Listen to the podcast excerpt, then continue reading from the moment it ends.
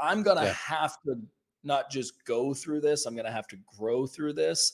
And it, it was it was hard reconciling that, right? I mean, there's days where the selfishness creeps up and you think, man, wouldn't it be nice to be with a yep. person that sees this version of me, like the 35 year old Nathan, psh, killing it, bro.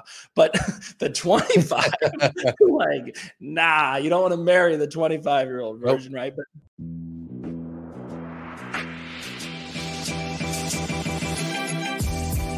Great experiences build great leaders. Great leaders build great teams.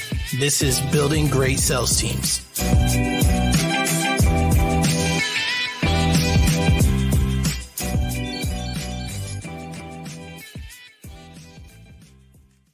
All right, guys, welcome back to Building Great Sales Teams. I've got a special one for you guys today. I've got Jason Bourne. No, I'm just kidding. I do not have the fictional character Jason Bourne. I've got something better. I've got Nathan Bourne, the founder and CEO of MyCore, the all in one business solution. He's an expert in the art of science and leadership. His company is five years old and 30 people strong. Nathan is a husband, a father of five. He was also a Division One wrestler and an Ivy League student. Nathan, welcome to the show. Hey, thanks for having me, Doug. I appreciate uh, being on. Awesome, brother. Well, I've been checking out your site, and we'll and we'll get right into it. Yeah. And your mission is the world's most people-centric company. Now, right. that's pretty counterintuitive to the culture we have right now, which is full of AI, automation, you know, and I'm I'm taking advantage of all those things. So why the focus? Why is that the focus of MyCore right now? Or was yeah, that the great question? Yeah, you know, um, I am of the belief that people are still the central focus of a business. Um, I love technology. We're completely tech based. We're fully remote. We're a paperless company.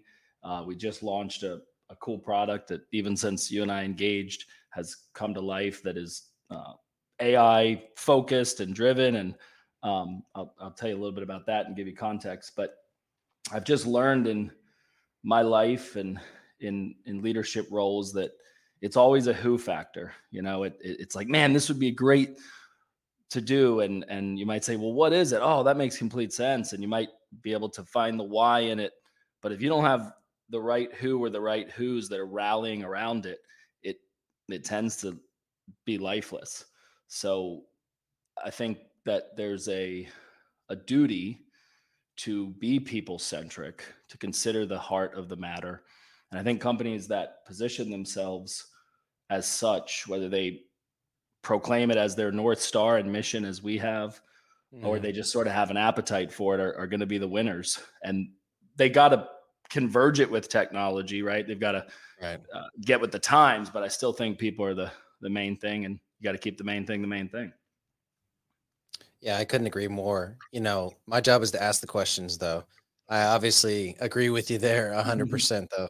Um, you know, when it comes to, you know, a, a lot of the debates that, that, happen between this type of stuff are due to terminology or ver, verbatim, or I'm saying, I'm sorry, terminology, verbiage, right? Yeah. Yeah, ver, yeah, verbiage, right?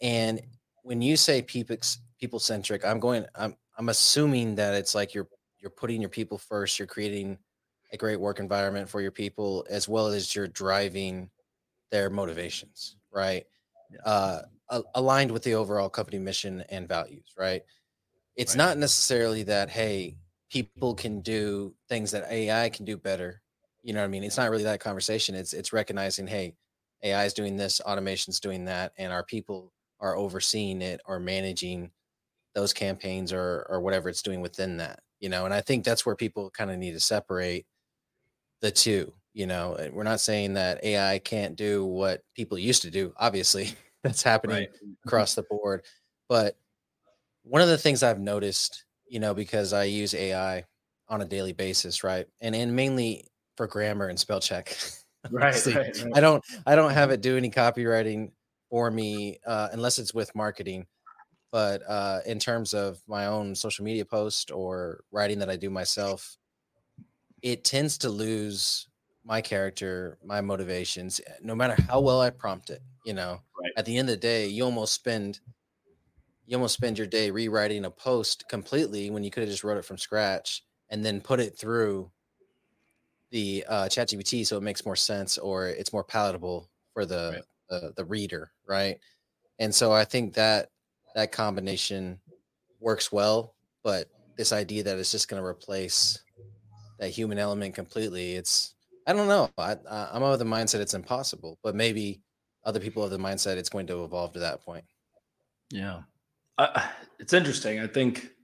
I mean, again, we don't we don't know, right? But yeah, based on based on what we do know, um, and just I, I turned 35 last month, so I'm wise and old now. But I, I've been an entrepreneur since I was 17. I started my first business my uh, going into my freshman year of college. In fact, I was 17 and I couldn't form the entity until I turned 18 that fall. Um, so I, I've I've been a full time entrepreneur, other than being a student, um, half my life nearly. And mm-hmm. what has yet to fail me is, as you were reading off in the intro, the obsession with the art and science of people. And I think it's important to distinguish to distinguish those things because there is an art form to people, but there's also a scientific process, there's a scientific method to people. And I think sometimes it just gets chalked up to altruism like, oh, people are great. Well, people aren't yeah. that great. People are pretty shitty, actually. You know, yeah. in, in general, right? And I'm a I'm a Christian, so I'm of the belief that we're born shitty, you know, and then yeah. we, we need to we need a savior. We need, you know, I, I know I'm shitty if I'm not like in the zone, if I'm not living uh, my best life. So I, I default to pretty awful. Um, yeah. And being people centric or, or, or having a lens and a heart for people isn't just that oh people matter and we have the best customer service it's really like are you willing to get into the good the bad and the ugly of the human condition you know of the human experience and I think that there's a timelessness to that. So far, we've been doing all right as the human race. I mean, we've we've uh, survived some pretty major things. I think the biggest, most recent fear would have been like, oh, COVID, people are just going to be dying on the streets, and now right. that's like uh, the sniffles or something. Not to discount it, but but just saying that like it takes a lot to like replace people.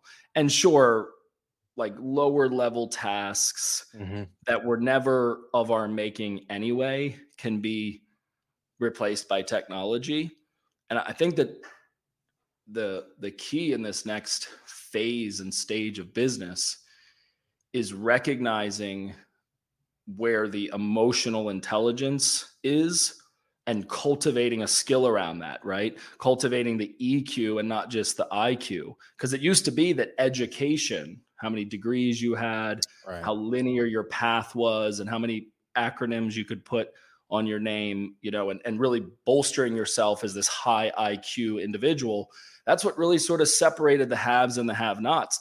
I think in this next season, this next chapter of life, and particularly in business, it's going to come down to how developed you are in EQ and, and, and how you can manage and I don't say because I like to say that we manage things and we lead people, but but managing the human condition because people are going to get sick and people are going to have you know life events and as millennials like we're coming up on some stuff like I, have got friends whose parents are dying and it's, it's not a freak accident they're just dying because that's what you do when you're in your late 60s and 70s often right so it's like man how do we how do we build parameters and and guardrails to keep people productive and to still manage like the life events that they have and not be just like inhumane, you know, as in inhuman right. in the way that we approach it. So so I just I've built a culture around that and it doesn't mean that we're softies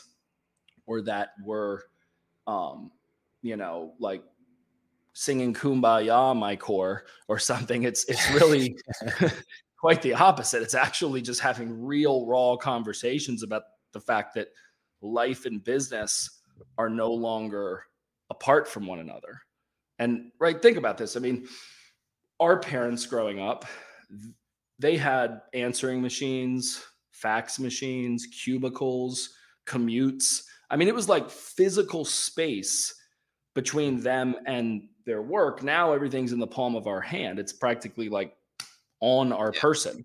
So now it's a fully integrated thing. It's not that people are working from home, it's that people are homing from work, right? I mean, it's just a fully integrated life.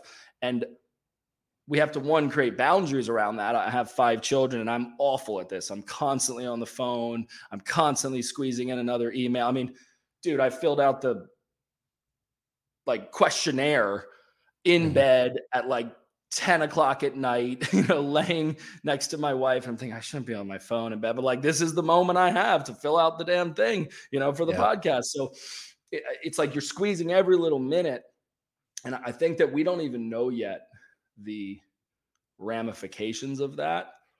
So really being people centric is about just assessing all of it, you know, assessing every aspect of the human experience and then finding how to be as productive as possible in the time that we do have, create compartmentalization, and then really build a culture where people want to live, not just work. Does that make sense? And I said a lot. Yeah. and yeah. And I'm going to try to unpack as much of this as possible. And so, yeah, I couldn't agree more. What you said about homing from work is so real because it really does bring the two together versus saying working from home you know? Right. And and you're you're 100% right. It, it's so integrated now. I just think it's silly to ask you know what's your job? No it's what do you do right. it's it's it, that's the question now and and i think entrepreneurship in general we tend to cross these boundaries 1st because mm-hmm. we have more flexibility to, to do so and we're not part of a you know Fortune 500 corporate type gig where they have uh, clear boundaries, you know. Right. And so I I would agree. It's just it's just what do you do now? You know, it's not like what do you do for work or where do you go for your job? Like this is it's becoming a part of who we are, which is exciting because more people are doing what they love versus just getting a paycheck. And that's a result of, like you said, how far we've come as humans and and we have this ability now to wake up and do what we love every day if we so choose and uh yeah i think yeah i just I, I couldn't agree with you more now all that being said um how do you make sure because when i see a lot of people going or a lot of companies going people centric you know I, i'll hear things like unlimited vacation yeah yeah you know like crazy stuff and, but towards the end of my uh my sales work, I was instituting things like that because we were remote. It didn't really matter. Like, and all I had to do was have a backup for that person when they went on vacation. You know what I'm saying? And and that was the whole deal. As long as your job is done and it's to a reasonable degree, you know what I mean? Like, and you're hitting your marks. And and they knew they we could trust them at that time because everybody that was with us four to six years. And so we knew if they if they left, it was because they had the ship was right and they were going to come back before it went wrong, right? Right. And we wouldn't do things like max it out a week at a time, you know, and and and stuff like that. But trusting your people is one thing. At what point? How do you prevent it from becoming unprofitable? And then now the opportunity is not even there because you mm-hmm. over committed to the people centric piece. Yeah, you, you, talked about. It. He said we're not softies. You know right. what I mean? Right. And right. and you know, this isn't Google. We don't have billions right. of dollars. You know, so yeah, we've had to stay scrappy. Yeah, yeah. That's a great, great question. I'm glad you you kind of pluck that out because there's some nuance to it, and it it comes with um a a real focus on the the sweet spot. Because if, if you do it like blanketed you you will go out of business. Like you, you will be the nicest person for 12 to 24 months yeah. if you have that much runway. But it would probably take that long to unravel. Um, mm-hmm. so I, i'd have to answer that question by going to our core values because you mentioned our mission and we spent some time on that but what really underpins that, what's the foundation to that North Star is our three core values. And they're really guardrails. Um, they're number one, walk by faith. Number two, lead with who. And then number three, the most sobering of the three is measure what matters. And we've sort of created a like a trifecta or a trinity between these values um, to to keep us on point. So one is is an element of like you don't have control, so you better have some capacity for faith. You know, I mentioned earlier I'm a Christian, so I I know it's like illegal to say that now in this country, but um, I'm a Christian, so f off, you know. But and I joke, I say I'm a I'm a cursing Christian, so I'll, I'll offend you either way. Um, but yeah. if you're an uptight Christian, I'll offend you. If you're offended by my right. faith, I'll offend you. But but but really, what what that I think that speaks to, and particularly entrepreneurs, is um, and salespeople for sure, is the fact that like everything's unknown, everything's uncertain. And that could be uncertain in the fact that you have 100% commission and you know you're you're you're kind of swinging for the fences all the time, but often striking out or you know hitting singles. Or as a founder, you're definitely going into every day um, not knowing, not like not knowing if the company's going to work. At, at some like I, MyCore's kind of unfailable at this point, but but it took five years to get to that peace of mind. And the only reason I have that peace of mind is because of my people. Like I, I, I and imposter syndrome combined with like abandonment issues are like a constant like reality for an entrepreneur. I mean, you're just like, is everyone going to leave me, or all my clients going to leave me? Is like, yeah, like you, you, you kind of you need a little of that, right? You need a little of that. It happens, happens all the time. Yeah, it's a it's a healthy dosage because what it will do is keep you on your your game, right? I mean, you'll show up and you'll you'll earn your right. And then what happens with imposter syndrome, not to go down that rabbit hole, but like you create new norms. So things that I used to think that I wasn't qualified for, I have time and grade for now. And I'm like, yeah, of course I'm that because I've been doing it so damn long, you know. And then there's other levels and layers to that. Mm-hmm that I may feel insecure around. But you know, every level has its devil. So you've got to slay the dragon, you know, slay the devil of the level that you're on. So walking by faith is a must. And then the leading with who value and philosophy is really, really important. And there's a lot to it. I actually do like a kind of like a little TED talk that I unpack and I've got an illustration and it's a whole thing. But I um I'm to push myself at some point to to write the book and to really like unpack it in a couple hundred pages.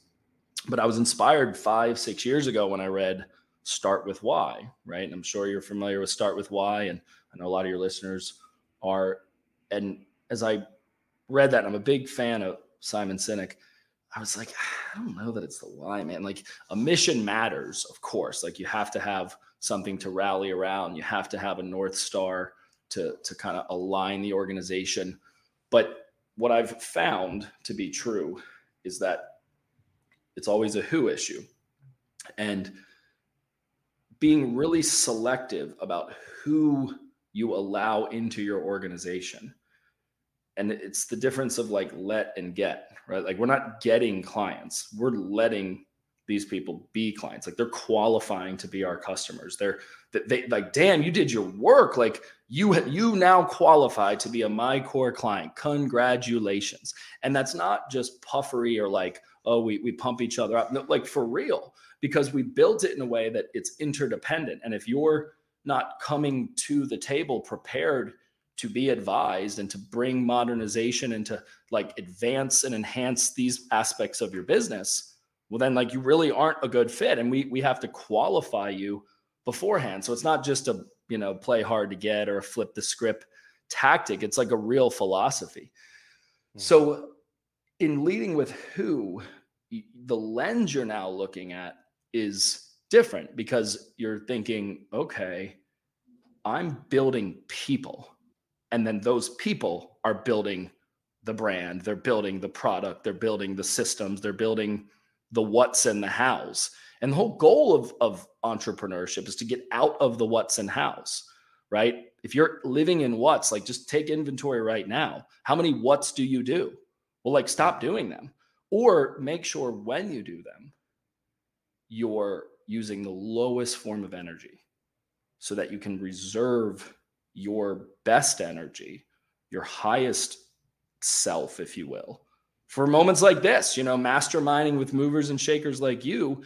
I, that's why I timed it to get my drink. You know what I mean? Because it's like I want I want this nootropic to hit like right about minute 20, right? So that I'm just like locked in, right? So you, you you're a high performing person. You know what I'm talking about. It's like whether it's athletics, business, relationships, the gym, it's all the same stuff. But ultimately, you are who you hang out with. You know, you're not like who you hang out with. You are. You're morphing into a mastermind, into a mega mind. So I think what happens is people think of the law of attraction as this mechanism to attract. I, I look at the law of attraction as a big game of of repelling. Like I, I'm I'm wanting to put such a clear message out that is so bold and so um, polarizing, even that the wrong people avoid me like the plague. Like they're like, I don't even want anything to do with that dude. And then the right people are like, yo, I want to lean in and learn more and get more of where that's coming from. And that's how you protect the house because now it's really about who is qualifying these people. So we we hire salespeople as what we call business advisors. Mm-hmm. Let me mm-hmm. give you like a tangible example of this, so it's not all philosophy. And I have a chief relationship officer. He is 77 years old. The guy's a total boss. Okay. His number one job is to keep people out of MyCore. That's what he does. We call him Lord Commander. He just like Game of Thrones, he protects the wall, right? He stays on the wall. He's like, nah, you're not allowed it. And, and it, we don't do it like in an arrogant way, but like he's constantly showing me just like stacks of resumes that he throws away. And he prints them off. Like he's old school. He's 77. So he prints them off. He's got stacks of them. And then the entire interview process, we have a website for this called Conversation with Ken. And they book on his Calendly, and you're going to meet and you're going to talk to Ken and he's going to decide if he vibes with you. It's just a total vibe check, right? It's like, wow. And he looks for things like what's in your background, what you're wearing, not background like your pedigree. I mean, like literally, what, like, do you have good lighting? You know what I mean? Like, is there a mm. book on your shelf? Like, what books are you reading? You know, who are you? And then after that, uh, his wife meets with, who's our chief sales officer, oversees the whole sales team that, that really we're recruiting and hiring for and then I have my chief people people officer meet. Baked into all of that is three written responses. And then ultimately they meet with me and I share the vision and the mission of the company. So you would think that they're trying to get into an Ivy League school and it's a 100% commission sales 1099 role. But I cannot dilute the culture that we've built because I've got 30 plus diehards, you know, renegades that know that by the time they come through that process, they really are the right fit. There's, you know, there's still the law of averages after that, but but it's really about keeping the wrong people out than it is even about letting the right people in. And if you focus more on like creating a force field around your organization, the right people will come through the hurdles and get get in, if you will. I do. I love the concept and I can see why you're saying it took 5 years to build that because most companies build based on need and scale. So what you're saying is you're built you're building based on this filter.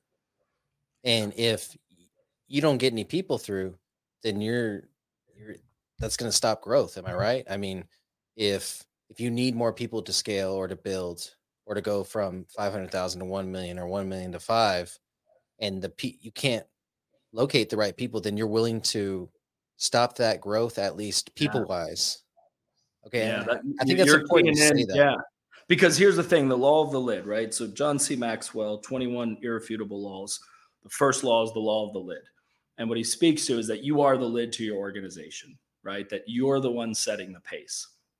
And, and this is a law. It's like gravity, right? Or E equals MC squared. You, you can hide it, you can fake it, you can get all the optics to try to make it seem like like you're the real deal Holyfield, but people will find you out because time promotes or exposes you. So if you're not putting the reps in, right, it's just gonna when it's PR day, it's to be obvious, right? Then you're shaking, you know, trying to get your your your rep in. So this happens intellectually. This happens as leaders. This happens as husbands, fathers. Like it just happens. So to your point, and you're you're keying in on a really important kind of nug, is that if your organization is not growing, I promise you, it's because you are not growing. And they know they, they can like hear the pages of the books that you read last night in the next all hands meeting. And even if they can't reference it because they haven't read it yet or they're not on the same page as you they just know if you're sharp. And if you are constantly growing and stretching and and developing then you're setting a pace that people just want to be around because they're like you know what? I don't think i could ever catch up to her i don't think i could ever catch up to him and at the same time, you, have to be willing to show. Actually, Joe and I were talking about this on his podcast because he paid me a, a really nice compliment. And he pretty much said, like, Nathan, if there was one thing that I had to say about you, you, you just attract the most talented people. And I was like, thanks, man. You know, like, like that's, that's kind of my jam, you know, like I don't really have any actual skills Doug. I just I just squat up. I can't do it. Like, what do I do with my hands? I don't. Yeah. I can't really do anything. Um, but I find, and I, I don't find them, but but I track them and I repel the wrong people. But when I find them, like when when they're in my zone, I mean, I'm a dog on a bone, dude. Like, you're gonna have to get a restraining order against me because I'm like, let's go. Um, so what you're saying there is is really really crucial. It, it is is a like a just a little slight edge to it. Um, so yeah, yeah, you have to really be keen on who you're attracting and be willing to get stuck. Because you know what? That's reality. Like you are at that level. Like that's your revenue. That's your profit margin. That's your market share. Like this isn't a mistake. Like the, the universe is telling you this is where you belong. And, and if you're going to, to, to, to expand that, it's only going to come because you're too big for it. Like you outgrew it. And I had a seven year career before I started MyCore. And dude, I just outgrew it. Like I, I, I would go to the events and I was like, and there were people making crazy money. I mean, millions and millions of dollars a year and I, I am even like sensitive to say this because I sound like a an arrogant jerk, but there was just like a perspective that I had and a mindset that I had that I was like, I can't live in this anymore. And I think that the best companies in this next chapter are going to be the people that are like, yo, I don't really want to work at MyCore. I want to like die at MyCore. you know, I want to live at MyCore. And it's like, damn, like I, have got one of our early stage employees. Uh, she's a G. She has our shield tattooed on her arm, dude. I was just thinking that. Like when they start saying things like that, that's when you see the tattoos come out. You know, and I and I see it happen. I'm in a, a mastermind called Apex. Okay. And uh it, you know, it's a it's a very culty mastermind. oh yeah. I, I only join cults, CrossFit, church, MyCore. If it's not a cult, I'm not interested. but so many that you know, uh Stewman, Ryan Stewman, he's he's the leader of the group, and it's his it's his business, and and there's several you know parallel businesses to it, but you know one of the thing he one of the things he says is fuck your excuses, FYE. Uh, yeah. and there's like probably 30 to 40 people that have that tattooed somewhere on them. And obviously, oh, the concept is more important than you know Apex the name. I don't right, think anybody right, has an right. Apex tattooed on them except for him, maybe. Um, rightfully so. Um, no, but you know, kind of everything that you're saying, it, it, it kind of takes me through a timeline of my career. Mm. You know, so one of the things you said, if you're not growing, your people know it. They can hear the pages of the book you read last night. Literally, the best quote I've heard this month. It's oh, fantastic. Oh, on, like I am using that for sure. They can hear the pages of the book you read last night. So so much of my growth early on was very organic. You know, no outside influence to it. No reading, no just wow. just hustle and figure it out, you know. And Natural and I'm very faculties, I mean, you're a stud, right? You're you're good looking, you're sharp, I, I, guess you were an athlete. You look like one. Like I know we're we're just getting to know each other, but like those uh-huh. natural faculties, they will take you to so a far. certain point. Yeah. Right. To a point. But but then it's a whole new ball game. Yeah. yeah. And so for me, it took me to, you know, it took me to five million. And then after that, it was like two and a half to three million, not really trying. Right. right. And and that was the sales work side of things. But I, I had no growth. I was going through a lot of stuff in my personal life, separation, divorce, remarriage, you know. Wait, wait, I gotta uh, stop you real quick. Did you get remarried to another woman? No, to my the same woman. Oh, you and I have this yeah. in common. Oh, really? So oh, I, I, gotta, I, gotta, I gotta, yeah, we gotta, we gotta bro out on this for a second because I got married in 2012. We had okay. our two daughters, Amelia and Rosie. They're now eight and 10.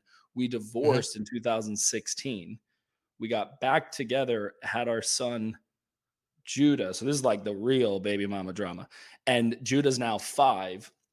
We split uh-huh. again, and then we got oh, back wow. together in 2020 in 2021 and we had our fifth child four together and stepson from her first marriage. And we got remarried on the 10 year anniversary to the day. So we got married 8 10 12 and then we got remarried 8 10 22 so i married my ex-wife too bro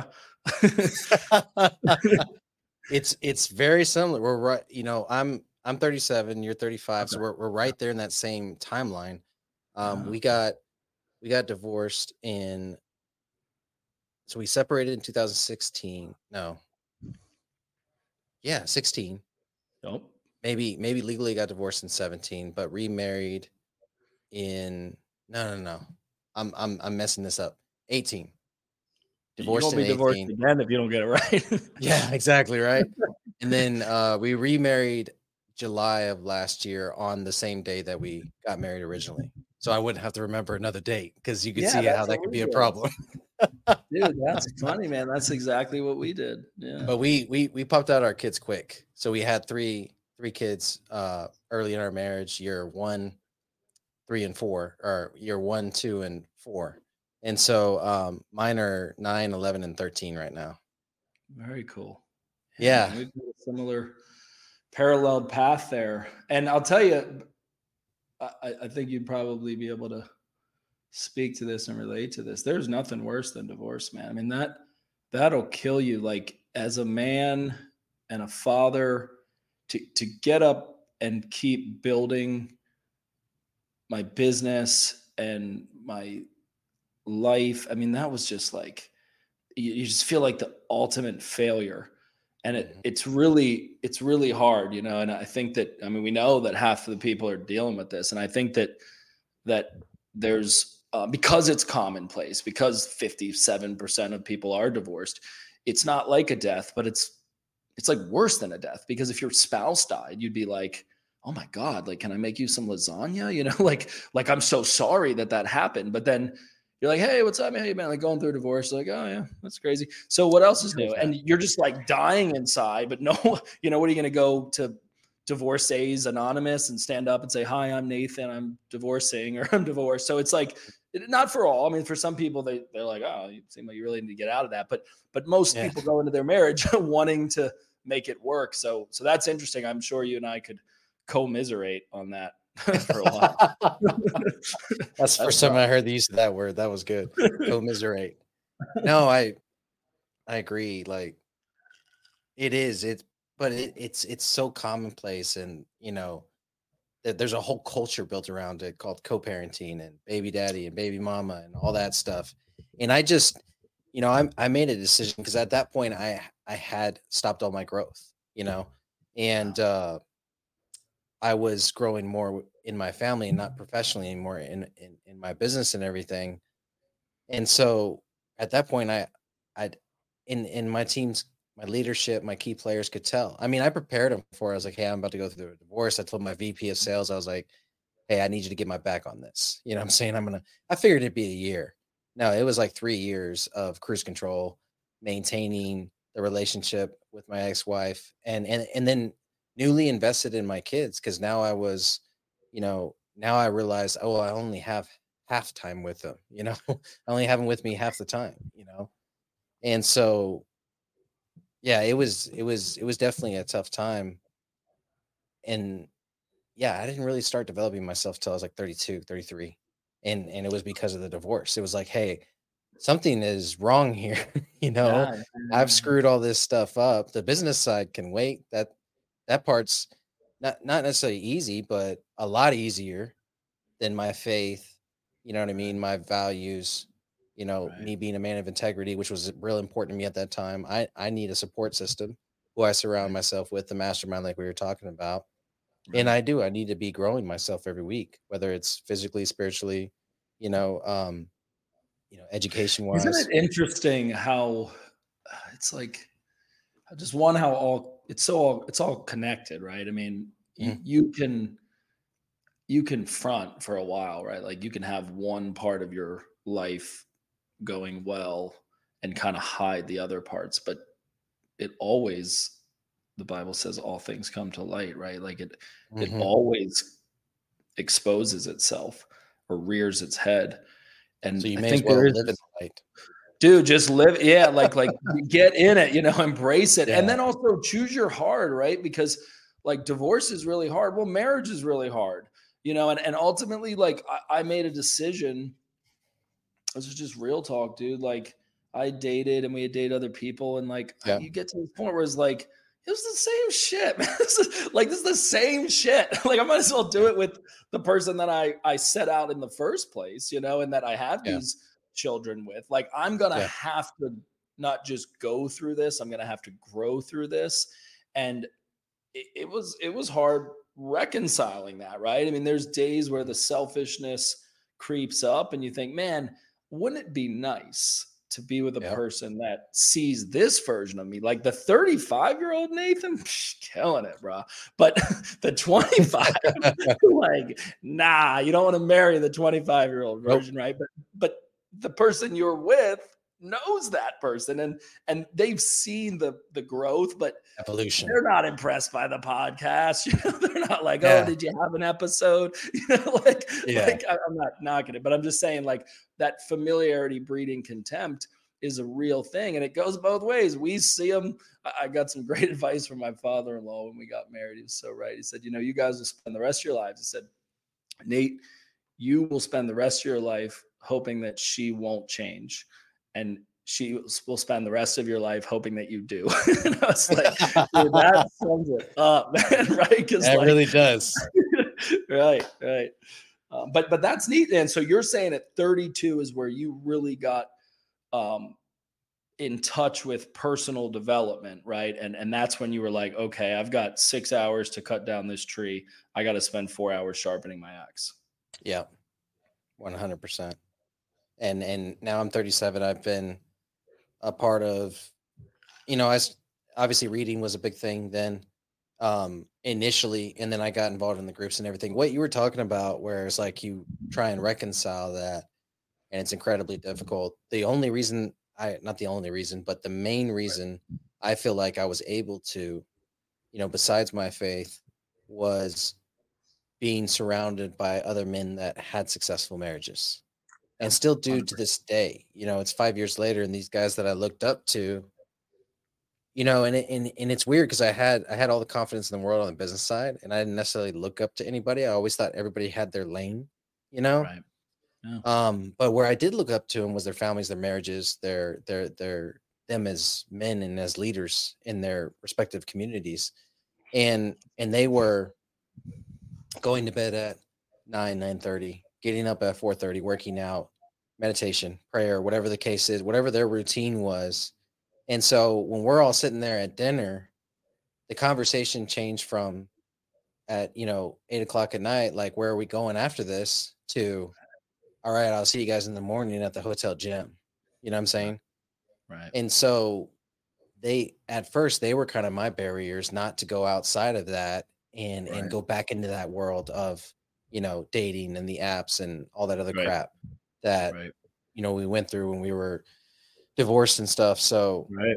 going back to that mastermind, I think it's just it's it's huge and it's a big part of my story and my restoration story as well. Amen, dude. That's yeah, that's cool. Like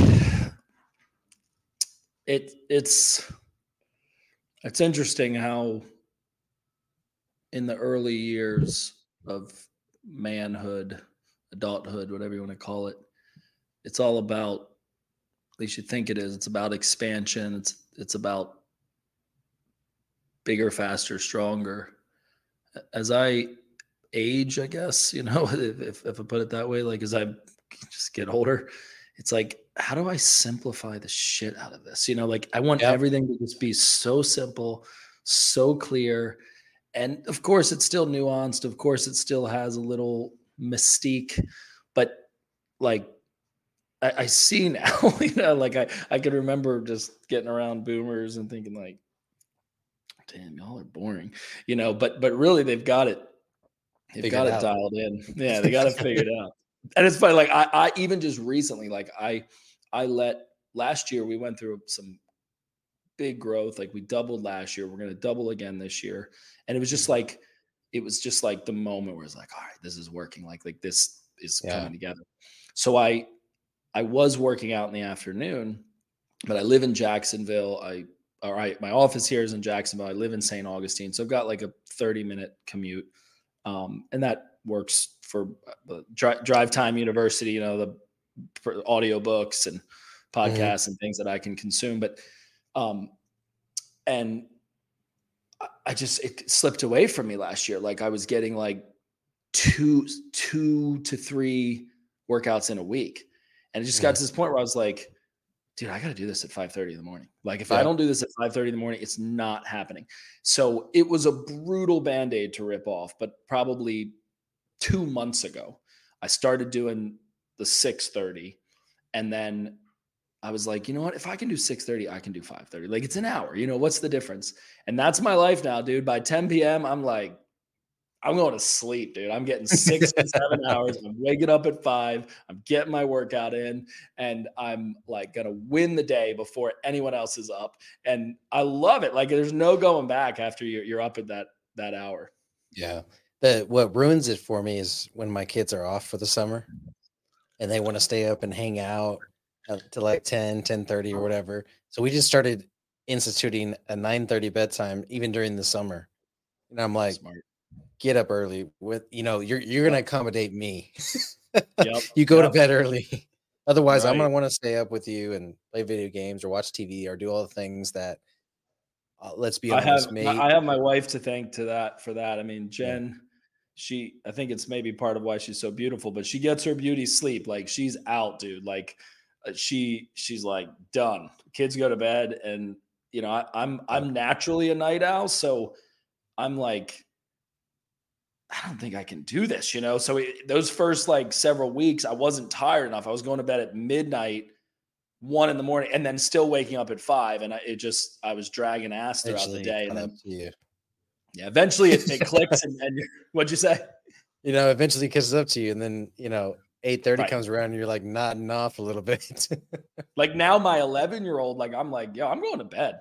like, yeah. like if you if you want to stay up, fine. You know, you, mom said 9 30 cool. I'm going to sleep. so it's on you if you go to bed or not. So I'm like going to bed before my 10 year old. Um, but, but that's really cool, man. I, I, I don't hear that too often, um, especially at our age, because I mean, some of our peers haven't even started having kids yet or, you know, right. gotten married yet, but, but right. to, to go through that whole cycle, I, I haven't met I don't know that I've met anyone that's that's been divorced and remarried to the same person of our age group. I don't think. Yeah, I, I would say maybe you're the second. You know, maybe, yeah. and then that's because I I, I don't want to forget someone. right, right. You're probably you never, you never forget your first. exactly. Uh, okay, so you know we went sideways a little bit, you know, and I would I would be upset if we didn't talk about MyCore and we've talked about the mission, the values, which I I I respect a ton. I'm a Christian also, and so as soon as I saw the imagery of your logo and your first value, um, one, I'm I'm impressed in the sense that that's the forefront of your business, you know, which you've got different levels to this, you know, and most Christians are somewhere in the middle. Like if you get deep right. enough into their business, then you realize, oh, they're a Christian too. Right. It's it's it's right up front for you. So that's part of that repel, which I love. Yeah, yeah. exactly. Um, we'll learn today. yeah. Yeah. so so tell me about your business and and and what you guys do because I went through the yeah. website. I I know I understand it because of the you know I'm a consultant myself, so I understand the plug and play of it. But can you walk us through it? I can, man, and yeah, it's not all up here. You know, it's there, there's a very tactical thing we do. We just very intentionally put that force field out, right? But right. um, the the what's in the house are pretty neat. So the the short version, I, I, get asked often, you know, are you a SaaS company? Are you software as a service? And I say, yeah, we're we're SaaS, but we're not software as a service. We are service as a software. And I I think this is the future, man. I, I look at it, I call it the spectrum of SaaS. So I believe that on one end of the spectrum, you have SaaS, but it's service as a service. And this is your typical local shop. Could be an accounting firm, could be a business consultant, could be um, Betty the bookkeeper, you know, Polly the payroll specialist, uh, Marty the marketer, whatever it is. It's that more like traditional agency, yeah. right? And they they they still own the great majority of the market because their services are high touch and uh, hyper local, and they have kind of that like local foothold, but they're lacking in in tech in in many cases. Um, and then on the other end of the spectrum, these companies call themselves software as a service, but I call them software as a software. And it's it's DIY, right? It's basic support, it's live chat, it's put a ticket in, it's get into a round robin. And the mm. part that is so difficult and it's just like miserable is that you're always starting over the reference point, right? You're, there's no uh, orientation, and it's just like, bro, like, how many times do I have to try to explain this to you, right? It's it's like this very interaction, right? So mm-hmm. when we first met, however many minutes ago, like we didn't know each other from Adam, right? It's like, and right. you are, but if we did the same podcast episode like right after this, it would be a mm-hmm. totally different interaction because we've laid down all this common ground. So I recognized this in the market and thought, what if there was something that was a sweet spot right in the middle? What if there was a hybrid? And that's what we call the service as a software. So our clients are assigned a single point of contact. We call it their advisor or MyCore advisor. And this mm-hmm. person they can call, text, email, send a messenger pigeon, smoke signal, raven, whatever, right? So so they have that person's direct um, information and they're texting with them, they're communicating with them, m- mainly meeting on Zoom, and they're the hub to this hub and spoke model. And we say that we're all in one, but we're not all or nothing. So people tend to find their MyCore gateway drug, and it might be marketing. They say, "Hey, I'm really mm-hmm. looking to, you know, enhance my marketing." Great. Or could be accounting, something less sexy, like they're haven't filed taxes for you know two or three years or their books are a mess. And what we find year over year is that people deepen the relationship and they go oh well i trusted you with this. I want it to be connected to that. And these things really belong together. They they inform one another but historically they've been fragmented and siloed from each other. So right. we're really coming in and we're assessing the tech stack. We're if something's solid and it's working in most cases we just we work with that right? And we say awesome like we can work with your current provider we can work within your current technology. Sometimes we we show them that hey this would be a lot better if it was on this platform. So rather than being like a broker where we're like here's 17 solutions mm-hmm. we have a, a main um, partner or two sometimes three in each of those areas. And we've already done all the curation. I mean, we know times hundreds of clients what it uh, how the shoe fits. Um, so yeah, so so it very tactically it turns into a great platform, a great service, but where the kind of secret sauce is is that we're on the same side of the table as the business. We're not coming on the other side of the table as a vendor and saying, buy our solution. It's the best thing ever. Well, of course, you're going to say that it's plastered on your forehead. We're actually yeah. helping them purchase these things you know and and we actually build it into our pricing so they're getting in some cases many cases they're getting us and the software for less than what they're paying for just the software man i love the the concept as you unravel it because i've had to do it in my own business right so i come in as the consultant i'm building out a sales program and i realize they don't have a crm and i'm like right. all right That's minimum. I'm gonna need a CRM to work from, guys. You know, and so, you know, uh, I'm I'm most experienced now in Go High Level. You know, I work yeah. with a lot of small businesses, typically trades, maybe some B two B, and so um, I like I like Go High Level because I'm comfortable in right? right. But I can also work in HubSpot or you know uh, Salesforce if if they want to spend all that money on it you know what i mean? Right, and these different things that that we need to but the whole point is that that customized solution of hey we're going to use this piece of technology as part of the sales program right? Right. And, and and that's what i'm finding and i never really considered until like the last three or four months is like okay i'm i'm constantly opening up new accounts for my clients and these these softwares and everything and uh, I can get volume discounts or I can you know get affiliate commissions or whatever the case is. And so you guys have effectively, and, and I guess that's my my question too is like right, right.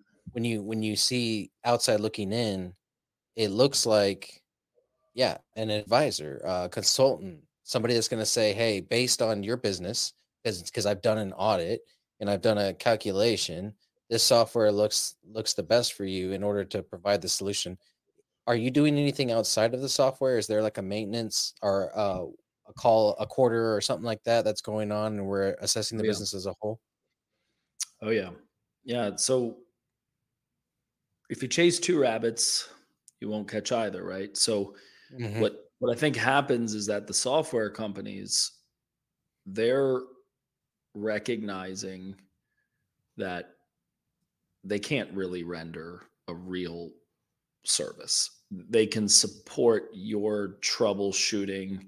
They can try to take your ticket and, cl- and you know they want to close it out as soon as possible.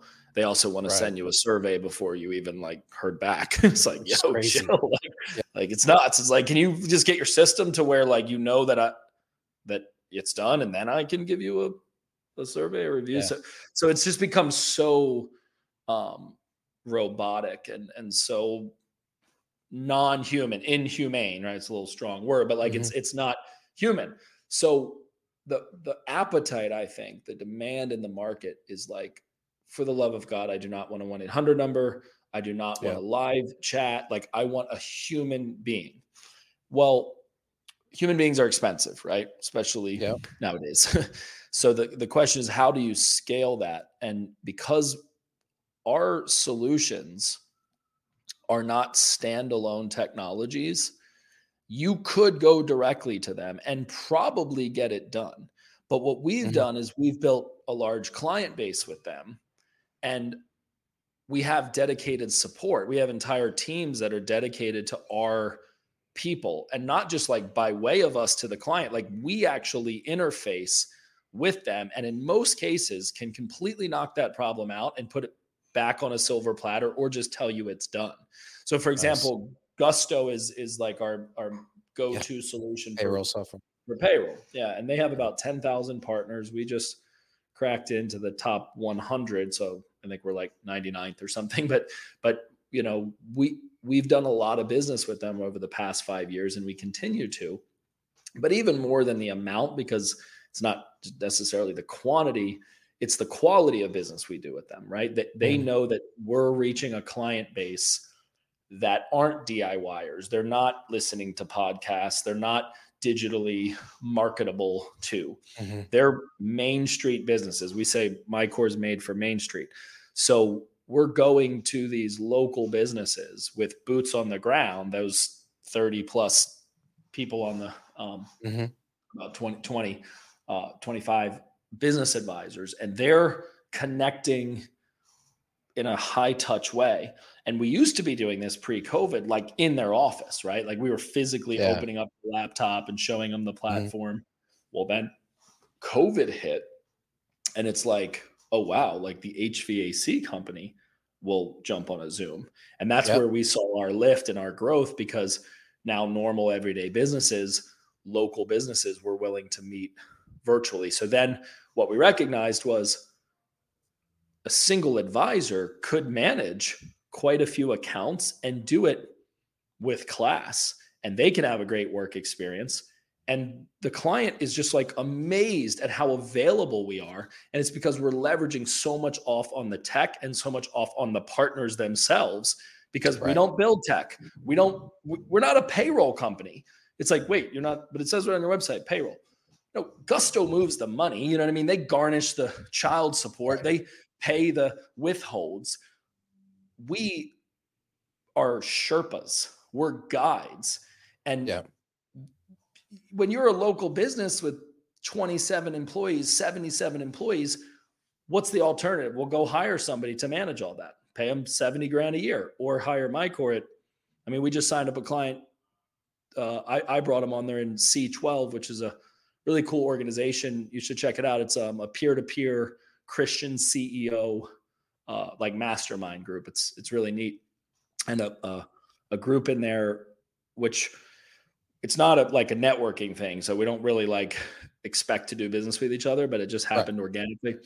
Yeah. And they're a $15 million company. They have 15 employees and they're now paying $720 a month for payroll benefits and HR. So they're getting the full, you know, stack of services and a MyCore advisor. And they were paying more than that for their crappy payroll system. Wow. So that's 720 for the advisor and the software? Yeah. Wow. No, that's killer. I was I was sitting here thinking it's like, oh, you know, about 10 grand a quarter or something like that, you know. No. the advisor. We're, we're we're at like SaaS pricing, dude. Because okay. And we, like we just raised and this was encouraging. Like we just raised our prices. They raised December 1st, right? And we got to send emails out to a couple hundred clients. And it's like I don't know. Look, are people going to be like weird about it? You know, I, I don't know. You know, and and and my COO and my chief experience officer who interfaces with the clients and the the team that uh, what we call our experience team, they just went client by client and they just like they were subjective about some, you know, uh, more objective about others. Mm-hmm. And like they sent out all the emails, and I'm just kind of waiting. Like we're gonna lose at least a dozen clients. Like there's got to be like at least, and we were prepared for it because we're we're like growing, and we just Right. You got to shift the trees, man. yeah, you got to get rid of the clients well, that, are, that are. Let's be honest. A gallon of milk went up to like six bucks. You know, I've got to raise my prices next year too. You know. Oh, it's you just have to. Yeah. Like yeah. my kids last night, they're we're going to bed. They're you know device time, which I don't love that we do that, but we do. And they're like, Dad, can we can we have some strawberries? I'm like, no, you can't have strawberries. How expensive those damn strawberries exactly. are. I'm not cutting you up strawberry. I might as well cut up dollar bills for you. like, yeah. I, mean, I gave them like a half a strawberry each. But but no, like it, it's nuts, right? So one, because I think people just expect it, and two, the alternative, like they would have to uproot all of that. Yeah. And then they know, like they know that they're getting a great deal. So we we could probably keep growing that up, but I built it for scale and I'm more interested in pushing ourselves for efficiency and then being interdependent with the client. I think that's really important. Like, I think there's this um, just uh, just a flat out mistake that that I watch people make that are consultants and advisors, and they think that if they keep their client in the dark and they make them dependent on them, then that will be where their retention lies.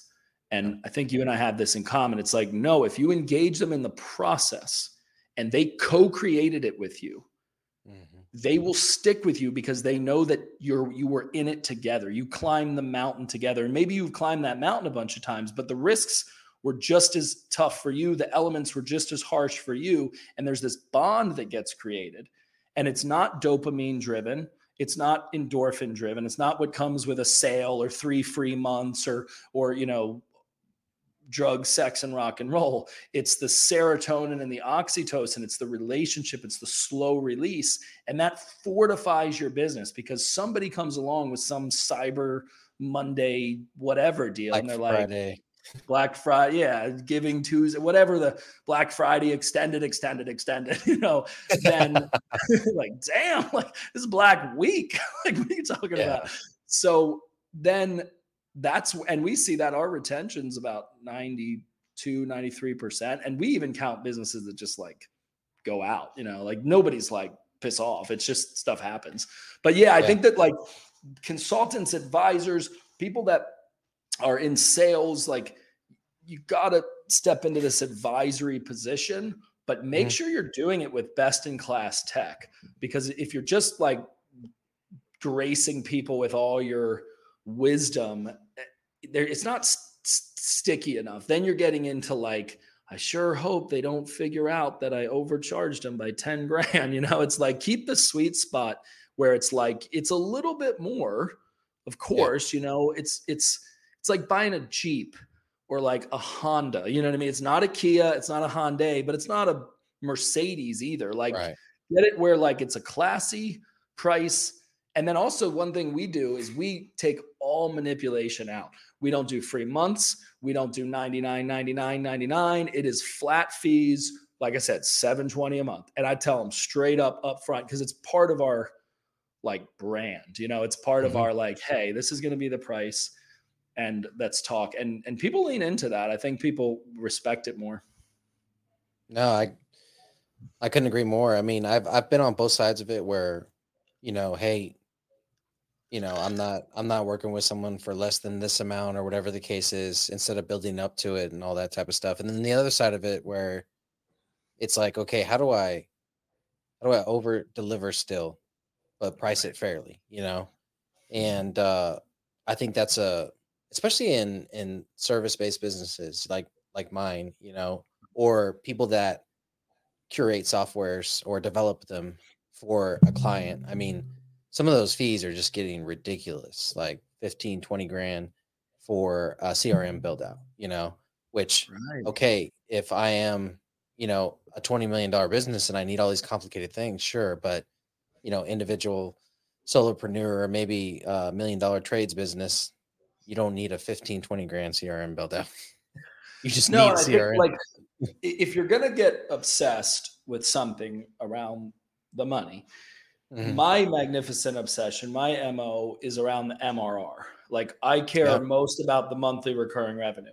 So so I'm like, look, and what people don't we we've glorified it subscriptions. A subscription is a payment plan. That's all it is, right? I mean, if, Yeah. if you're charging $500 a month, well, you're really charging $6,000 a year. Yeah. divided by 12 you know what i mean yeah like Yeah. so, so and we've put this beautiful spin on it to to call it a subscription and to call it a retainer and to call it a management fee or whatever we want to call it that's fine. But if you price it right you you will sleep so damn good at night. Like dude i snore. My wife's like you need a you have sleep apnea. Why is that? And i'm like well one i broke my nose three times in wrestling.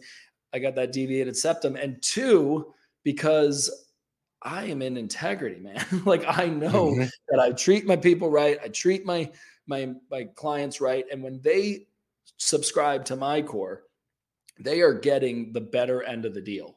Like we worked our asses off to curate this product that you are so lucky to have. Welcome to MyCore, you lucky bastard. I cannot believe you found us. Some do you listen to Doug's podcast? Man, you are lucky, man. God was preparing you for this damn moment. You know, like as silly as that is, like we instill that into the MyCore cult. I mean, into the MyCore company. Um, so it, it really is like a, a a- a belief system of that. Like we've prepared this place for you, and mm-hmm. you are client 187. Damn, you should get that tattooed on your forehead. You know, so it, it really is like this belief that you are ushering people in, you're stewarding them, you're mm-hmm. thankful for the season they have with you. And if if you have these intangibles working with like get the damn job done, you know, and do it in the Yeah. time frame that you promised, people will stick and stay. I think that that brand loyalty and the like trying it out. I think people are over that. Like that, there was an initial push in SaaS that like, ooh, like maybe I'll switch this every year. And you just start to realize, like, dude, it's all the same tech. It's all yeah. the same buttons. I mean, the UX UI is not that different. Um, I'm mm-hmm. really looking for somebody that's gonna like be there when it goes wrong. And it will go wrong. Something will go wrong, or you'll yeah. just be climbing a new learning curve and it's like here come come back over here.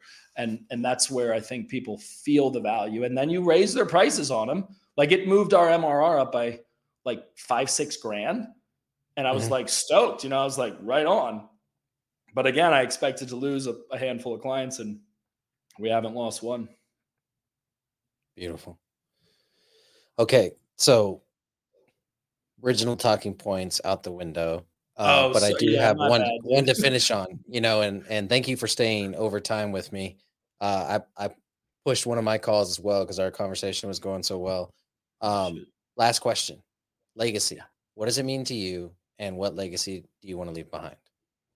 I love that, man.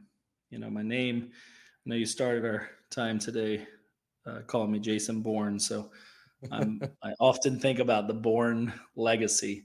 By the way, I just uh, recorded the intro to my podcast, the MyCore podcast, and I would love to to do this again, but we'll flip the script. I'll I'll interview yeah, you. Sounds great. Get to know you more. Yeah, maybe even have you come here to Jacksonville, do it in person. But um, so to answer your question and, and final thought, um, I, I kind of had this realization probably about five years ago and I'm not being contrary, but but it just sort of hit me that we're not really leaving legacies.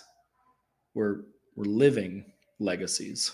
You know, on our tombstone, we're going to have the day we were born, that dash, and the day of our death. And there's a lot of energy around the the dash because that's our life. But I think our legacy begins the moment we were born. And it's a sobering thought because I'm one of nine children. I'm the fourth, six boys, three girls, and we grew up in a pretty tough environment. So intensity and maybe more like anger are, are just kind of hardwired into it. So I'm living a legacy of anger and I have to manage that.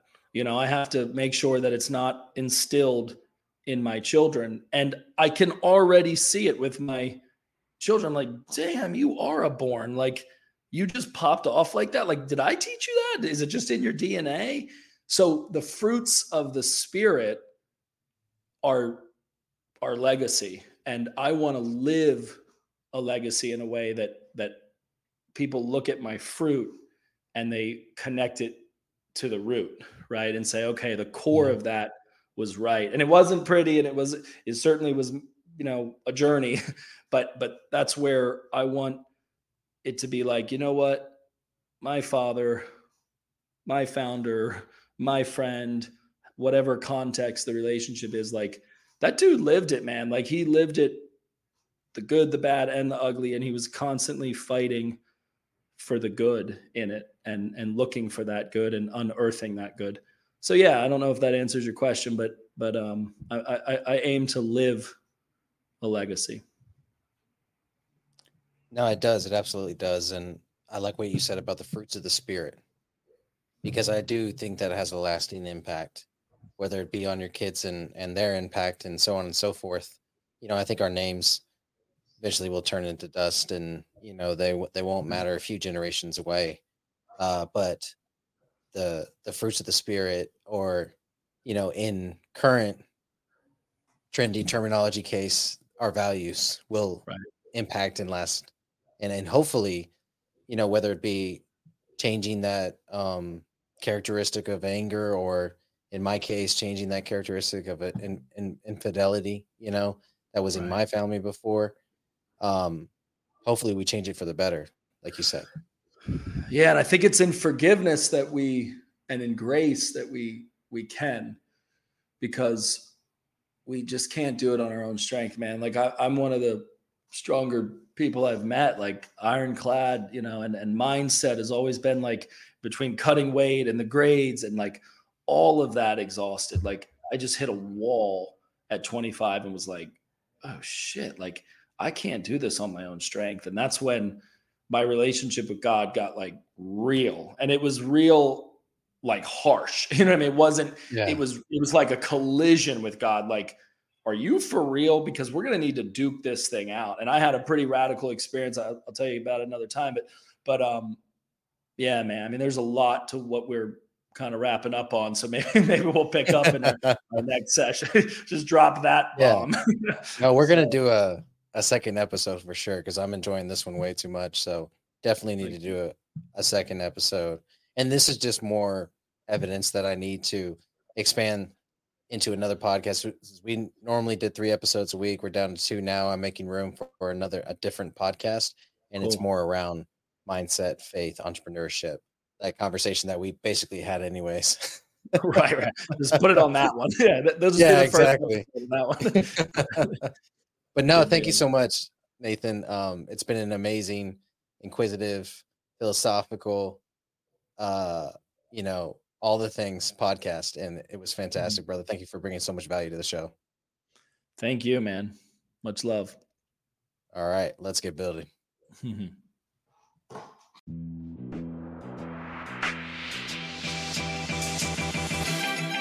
Thank you for joining us on this episode of Building Great Sales Teams. We sure do appreciate it. As always, be sure to like, share, and subscribe wherever you consume podcasts. Don't forget to join our Facebook group, Building Great Sales Teams, so you can get daily tips on how to get your sales team built brick by brick. We'll see you there.